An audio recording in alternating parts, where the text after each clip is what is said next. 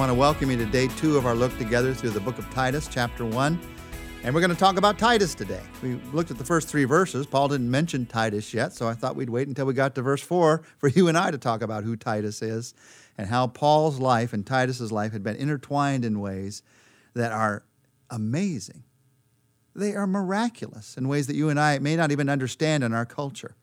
In verse 4, Paul says this to Titus, my true son in our common faith, grace and peace from God the Father and Christ Jesus our Savior. To Titus, my true son in the common faith. Now, that might just sound like a simple statement to us, but there is something amazingly miraculous about it. You see, Paul was a Jew. In fact, he was a Pharisee. He was a Jew who served the law legalistically to the extent that he'd do everything he could to try to be pure according to what he understood the law to say. And Titus was a Gentile. That meant that in his former life, Paul would have seen Titus as an unclean man. He would have seen Titus as someone, not only could he not address him, he could not even get close to him, he couldn't eat a meal with him, he could not touch him. He was a Gentile. But look at what Jesus Christ has done in Paul's life, and because of that, in Titus's life. Now, this man that he never would have met, he never would have eaten a meal with, he never would have addressed, now this man is his true son. And now he's able to say, We have common faith. Now, you and I who didn't grow up in the first century, it's hard for us to even approach an understanding of the miracle of those simple words. It is miraculous what Jesus Christ can do to put relationships together that we could never put together. Paul writes to Titus. So, who is he? Who is this man by the name of Titus? Titus was a Gentile, he was a Greek. You find that in Galatians chapter 2, verse 3. Titus also is a man who had a close relationship with Paul, obviously, from these verses. And you can see that all through the New Testament. Paul called Titus my brother in 2 Corinthians 2, verse 13. He called him my partner, my fellow worker in 2 Corinthians 8, verse 23. And here, probably the, the closest address of all, he says, my true son. He is my true son, brother, partner, true son. And in a way, he really was his true son in the common faith in the sense of the fact that Paul probably won Titus to faith. He brought him to a place where he came to know Jesus Christ. He began his life in Jesus Christ. I think that's what he means by my true son in the common faith. So Paul was able to witness to Titus and share with him in Antioch what it meant to know Jesus Christ. He came to faith in Jesus Christ. And then out of that, God had a plan.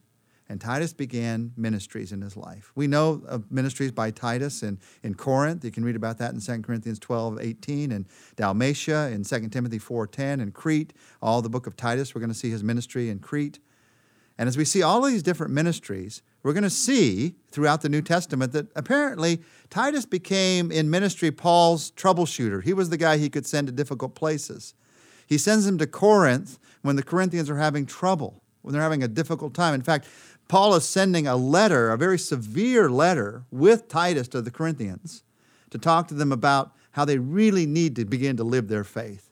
And he trusts Titus with that letter. And now we're going to see in Crete, he sent him to Crete when he's, they're having trouble there, when the church is having difficulty, when there is false teaching there. Before all of that, when Paul needed to go to Jerusalem and they were facing the struggles that they would have about whether Gentiles would be accepted in the church or not, Titus went along with Paul. Now, that tells me that Titus was probably a pretty diplomatic man, but he was also a very strong man. In fact, you can find out some things about his character in the New Testament. 2 Corinthians 8, 16 to 17 talk about three character qualities of Titus. He was a man of concern, he was a man of enthusiasm, he was a man of initiative. What a great combination. He had a great concern for people, but he also had a great enthusiasm for God, which you know that's what the word enthusiasm means, many of you, in theos. Theos is the Greek word for God, so he had he was in theos, he was enthusiastic.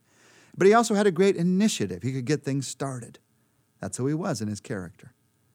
And Titus, because of his character, because of his relationship with Paul, he had a great ministry in the Apostle Paul's life. In fact, I just brought some verses in. I wanted to share with you some verses about the ministry that Titus had to Paul. And as I share these, maybe there are some people in your life that you think of that either you've had a ministry to them in their life or maybe they've had a ministry to you. You get a sense as you read these verses of the close relationship that they had. First verse, 2 Corinthians 2:13, Paul says, "I still had no peace of mind because I did not find my brother Titus there. And so I said goodbye to them and I went to Macedonia." Paul wanted to be with Titus. He wanted to do ministry together with him. There was something about that that fulfilled or completed him in ministry in this stage of his life. I couldn't have peace of mind, he said, in this stage of my life unless we were doing ministry together. God's put people like that probably in your life from time to time. 2 Corinthians 7 6 gives us a little more insight into this. He says, But God, who comforts the downcast, comforted us by the coming of Titus.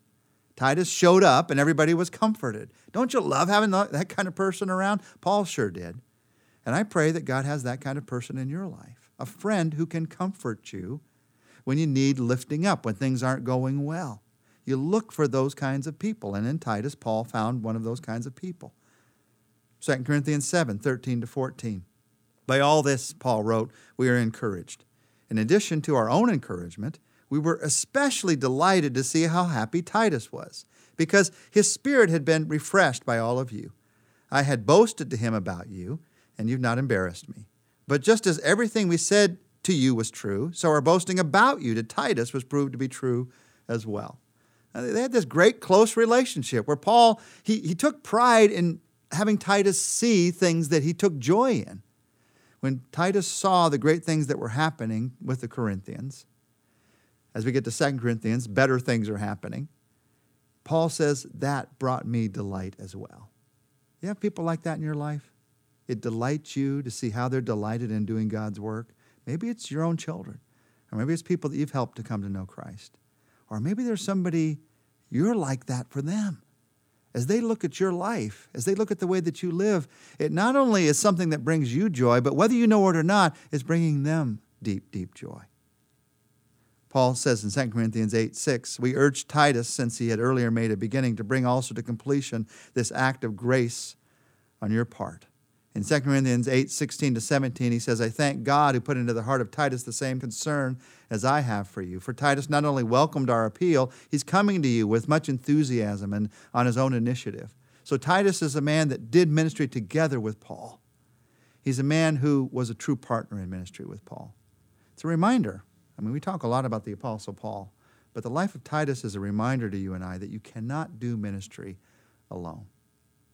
If you think that Paul was some lone ranger who went out there on these apostolic journeys all by himself, and it didn't really matter who journeyed along with him, you don't understand the New Testament. First, there was Barnabas in Paul's life, and they journeyed together, and he was a great encourager to him. The name Barnabas means encourager. And then there came a point where Paul and Barnabas went their separate ways. They had different values at that point in ministry. And sometimes that happens. Didn't mean either of them were wrong. It just meant God had different paths for them to take. So, what did that mean for Paul? Did that mean, well, I guess I'm on it all by myself from now on? I guess there's no one else? No. No. God brought Titus into Paul's life, along with some others like Timothy and Silas. And together, they served for the rest of their lives. Luke, Paul, Titus, Silas, all of them together serving for the rest of their lives. There's a long list of those who served with Paul. And as you look at this long list, you realize we're not meant to do it alone. It's our American spirit sometimes. You may not be listening to this in America, but most of you are. And it's our American spirit sometimes that leads us to think, oh, I've got to do it all by myself. That is the right way. But as you take a close look at the New Testament, God has not meant for you to serve Him alone. That is not the way it's to go. So, who has God put into your life? If you're doing it all alone right now, who is it that God needs to put into your life so that you can encourage them and they can encourage you? Now, before we end these verse 4, I just have to remind you of what Paul says in the last part of this verse because we often read right by it. He says to Titus, my true son in the common faith, and then he says, grace and peace from God the Father and Christ Jesus our Savior. Now, we skip by that sometimes because Paul seems to start most of his letters with this grace and peace. Don't overlook these words because you've seen them before, because they may sound familiar. Grace and peace, that is not a bad way to start. You start with grace and you start with peace. The grace, the gift of God that's given freely in Jesus Christ, and peace, what God can do in our hearts because of Jesus Christ. I need that to start my day. In fact, I need that at the start of a meeting. I need that at the start of a new challenge that God's brought into life. It's not a bad way to start.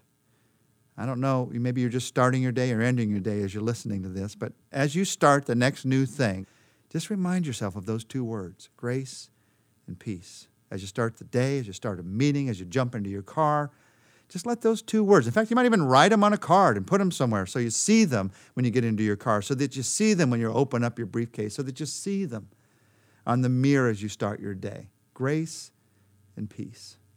Just take a minute to pray about those two words right now. Lord, let me live by grace and let me live by peace. And I know that neither of those are manufactured by some way of thinking or some willpower in my life. Grace and peace are gifts.